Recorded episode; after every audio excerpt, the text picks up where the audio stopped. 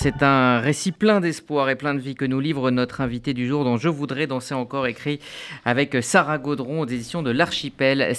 Léa Stevenhagen raconte comment sa vie a basculé il y a un peu plus de 3 ans quand on lui a diagnostiqué une SLA, sclérose latérale amyotrophique, plus connue sous le nom de la maladie de Charcot. Une maladie qui touche en France 5 à 6 000 personnes par an et qui paralyse peu à peu la marche, la parole, la déglutition et la respiration. Mais Léa refuse la fatalité, se bat notamment grâce à un traitement expérimentale dont elle bénéficie depuis 2 ans, mais aussi entourée de l'amour des siens et de son mari Hugo. Bonjour Léa.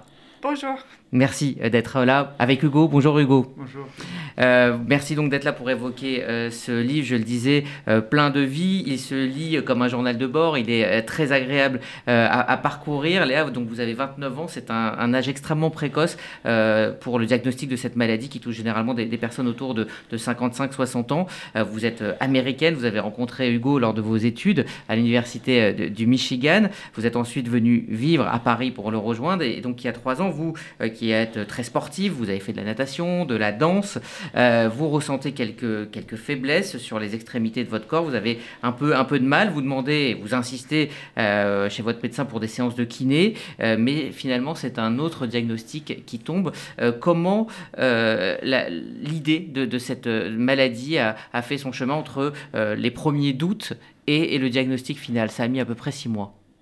Oui, en fait, c'était très long et c'est souvent le cas pour beaucoup de patients avec cette maladie parce qu'en fait, on ne peut pas faire un test précis qui dit, en fait, voilà, c'est la SLA, c'est le diagnostic de l'élimination. Donc, ça prend vraiment beaucoup de temps. Et pour moi, c'était un choc total.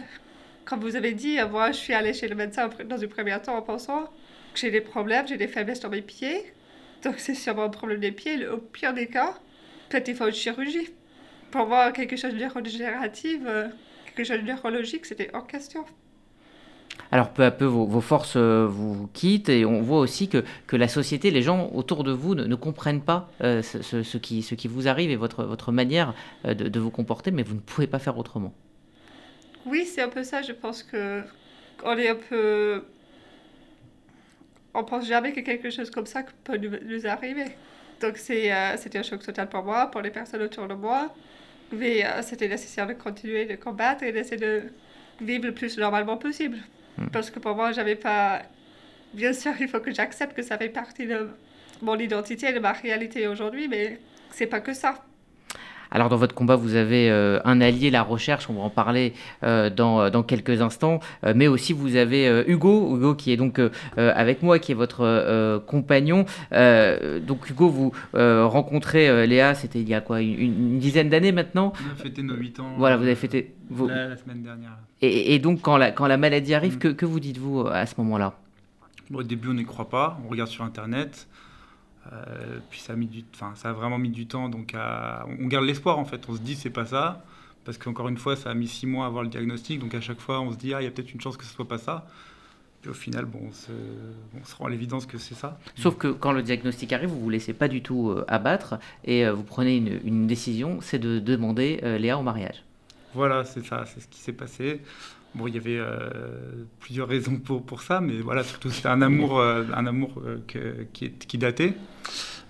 Puis voilà, on s'est dit qu'il fallait combattre ensemble cette maladie et qu'à 2, on y arriverait. Alors, combattre est quelque chose d'extrêmement difficile. C'est une maladie rare. La recherche aussi, on va dire, pas piétine, mais en tout cas, n'avance pas énormément. En France, vous essayez d'intégrer des essais en cours, mais c'est extrêmement compliqué. L'espoir va venir des États-Unis, finalement. De là, vous êtes originaire de New York et donc du professeur Neil Schneider.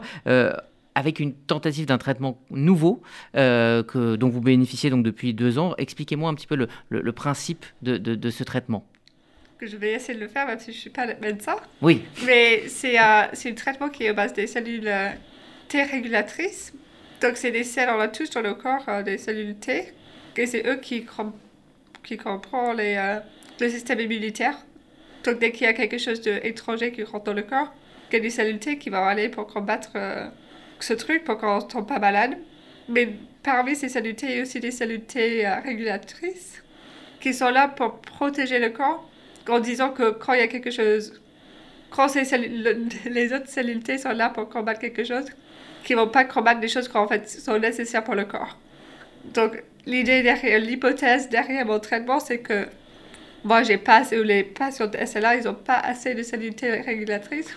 Donc, on va en ajouter plus. Pour moi, c'est par perfusion, c'est quelque chose d'assez simple, facile à supporter. Donc, on ajoute ces cellules en espérant que ça va aider à trouver un meilleur équilibrium dans le corps. Et comme ça, peut-être ça peut aider à arrêter la progression de la maladie avant de trouver quelque chose d'autre qui peut essayer de renverser un peu les symptômes pour regagner des muscles. Bon, j'ai à peu près tout compris de ce protocole. Donc, vous en bénéficiez depuis 2 ans. La maladie semble effectivement ne plus progresser, ou progresser en tout cas beaucoup plus lentement. Mais vous dites que vous n'êtes pas forcément sûr. Aujourd'hui, on ne peut pas dire que c'est ça qui vous permet aujourd'hui de stabiliser la progression Exactement. De la maladie. Léa, vous venez d'être embauchée dans un prestigieux cabinet d'audit financier. Vous enchaînez ensemble les voyages, les projets. Vous avez un blog, vous avez un compte Instagram, vous organisez des levées de fonds. En quoi être en mouvement constamment face à cette maladie a été quelque chose d'important pour l'un comme pour l'autre, Hugo ? Non, mais c'est ce que Léa elle dit souvent, c'est qu'on a quand même une vie trépidante malgré la maladie, peut-être même plus active et excitante que beaucoup de gens qui sont pas atteints de maladie, qui sont valides. Donc voilà, ça fait qu'on n'est pas, si on passait nos journées sur le canapé à rien faire, je pense qu'on miroiterait plus du noir et qu'on boirait du noir, et que qu'on serait pas focalisé sur des choses positives. Donc là, nous, voilà, c'est vrai que tous les jours, on a des choses assez excitantes qui viennent. Comment vous arrivez à vous défaire de cette logistique extrêmement compliquée au quotidien pour justement vivre le plus normalement possible et de croquer la vie comme vous le faites ?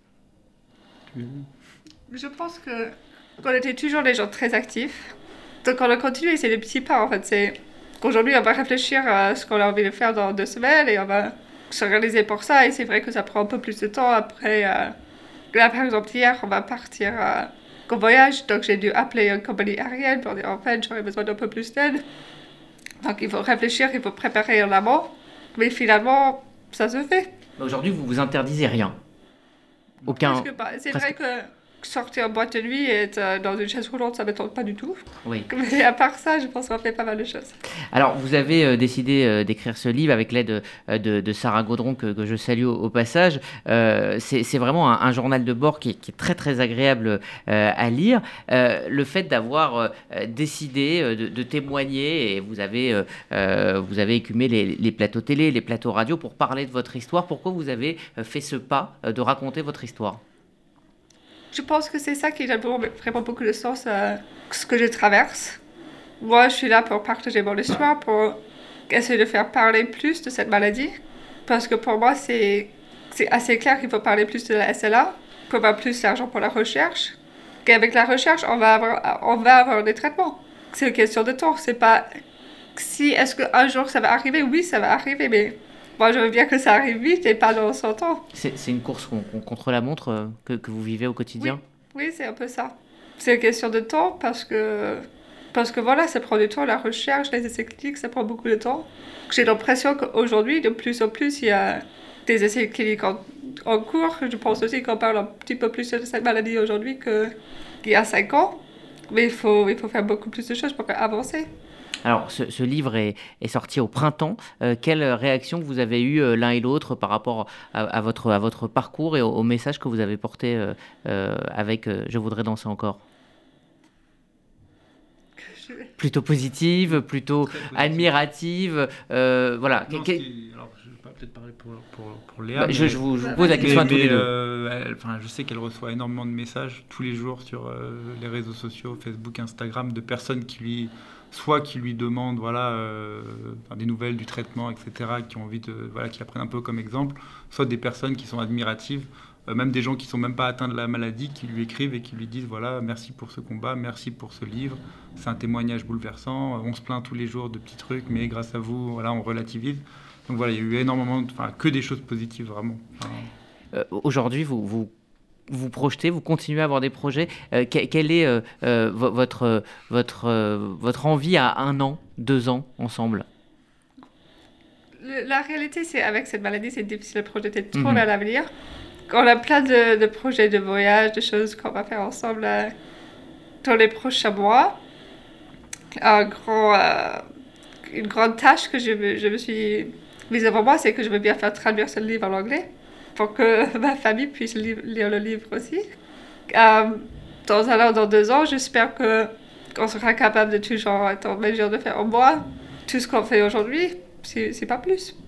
Votre père est chercheur et c'est peut-être aussi pour ça que vous croyez vraiment à ce que la recherche scientifique peut amener et assez rapidement. Oui, je pense que j'ai grandi avec ces notions scientifiques aussi, qu'on croit beaucoup dans la recherche et c'est ça qui peut faire avancer les choses. C'est vrai que aussi je comprends que ça prend du temps. Mon père, il ne va pas dire que ça va arriver très vite parce qu'il comprend tout à fait qu'il y a tout un enchaînement à faire. Et il y a le côté business aussi, c'est pas que pour aller les gens, il y a aussi le côté qu'il faut faire l'argent avec des trucs, oui, donc c'est compliqué. Parce que le message à faire passer, c'est peut-être aussi ce que vous avez voulu faire avec votre livre et puis les levées de fonds auxquelles vous participez, que vous organisez, c'est effectivement une question de recherche et une question d'argent pour une maladie qui touche finalement très très peu de gens dans la population. Oui et non, en fait, on dit que c'est une maladie rare, c'est vrai que c'est assez rare, mais si on regarde les chiffres, en fait, le même nombre de personnes qui ont le sclérose en plaques, c'est la même personne qui ont la maladie de Charcot. La différence, c'est qu'avec la maladie de Charcot, on a l'espérance de vie de 2 à 5 ans. Donc, à un moment précis, il n'y a pas énormément de gens qui vivent avec ça. Mais avec une autre maladie où les personnes ils peuvent vivre 30 ans avec, ça va être beaucoup plus. Oui.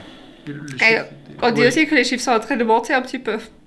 Oui, alors avec effectivement une question de facteurs, on sait finalement que très très peu de choses sur cette maladie. En tout cas, voilà, je vous remercie infiniment d'être venu et je vous conseille, mais vraiment du fond du cœur, ce livre « J'aimerais danser encore » parce que c'est tout sauf un livre triste, c'est un livre plein d'espoir et puis ça se lit comme un véritable carnet de bord que vous avez. On sent une énorme complicité avec celle qui vous a aidé à écrire ce livre, Sarah. Oui, c'était vraiment extraordinaire de travailler avec elle. D'accord. Et donc ce livre, prochainement en anglais, si vous le pouvez. C'est ce qui est prévu. Bien, en tout cas, je vous remercie, Léa Stevenhagen, d'être venue. Merci à vous, Hugo. Ça s'appelle Je voudrais danser encore. C'est aux éditions de l'Archipel. J'espère que voilà, ce combat vous aura interpellé, vous, auditeurs. Merci infiniment à tous les deux.